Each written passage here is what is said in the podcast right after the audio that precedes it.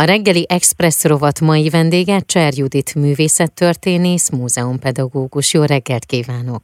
Jó reggelt kívánok! Amiről pedig beszélgetünk a Szépművészeti Múzeumban látható El Greco kiállításról.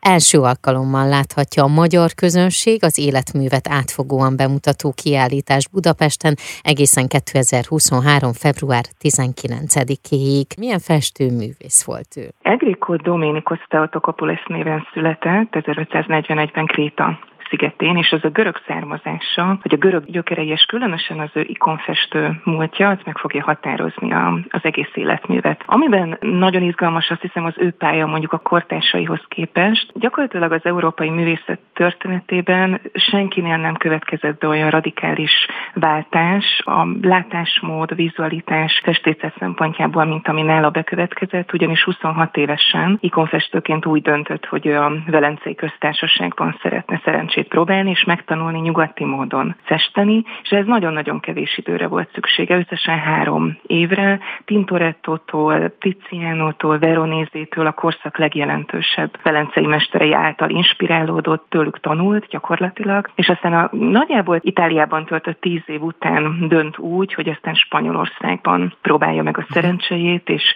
igyekszik sikeres festővé válni, és ez lesz gyakorlatilag élete utolsó állomása, de valójában itt fog tudni vissza visszatalálni önmagához.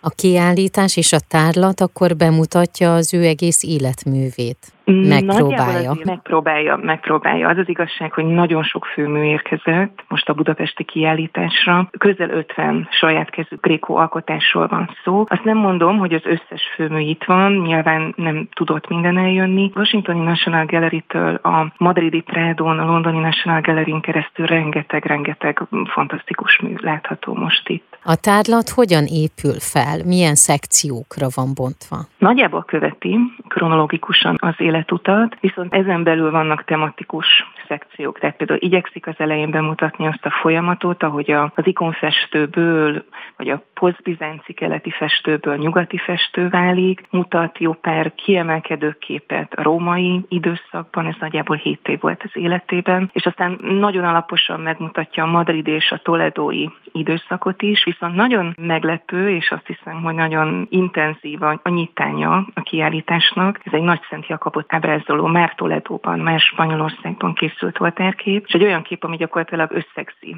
az ő egész festői pályafutását és útját, ami egyben egy spirituális út is. Ahogy hallhattuk, közel fél száz saját kezű remek mű is látható ezen a kiállításon. Ez mekkora dolog, csak hogy érezzük a súlyát, hogy mondjuk az 1541 és 1614 között élő festőművésznek ennyi műve megmaradt? Óriási dolog, elég nagy az életmű, azért ezt lehet tudni, hogy ő már Spanyolországban is viszonylag nagy műhelyen dolgozott, nagyon nagy számú megrendelésnek kellett eleget tennie a társaival együtt, és hát voltak olyan témák az életművön belül, amelyek folyamatosan visszatértek, tehát elég nagy számban készültek is. Az, hogy most Budapesten ilyen volumenű kiállítás jött létre, az többek között amiatt is lehet, hogy ezért van magyar vonatkozás a Grékónak, ugyanis a spanyol gyűjtemények után, vagy Spanyolország után itt Budapesten a Szépművészeti Múzeumban látható a legtöbb El Greco kiállítás együtt az állandó gyűjteményünkben. Eddig öt saját kezű Gréko festményünk volt. Most idén egy hosszú távú letétnek köszönhetően, mert ha hat saját Grékója van a gyűjteménynek, tehát ilyen szempontból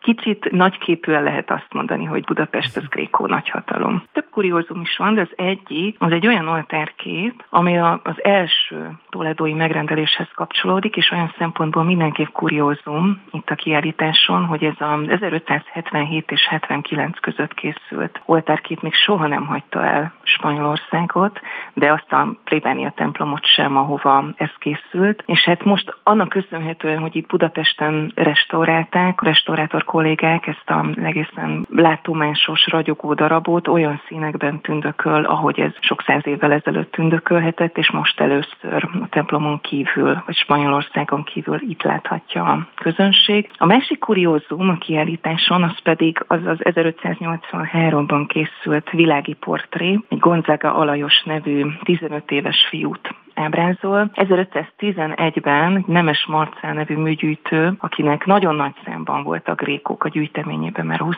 század elején, hol letartozott ez az arckép is, és 1911-ben ezt felajánlotta az államnak, a magyar államnak megvételre, akkor ebben nem élt, az állam.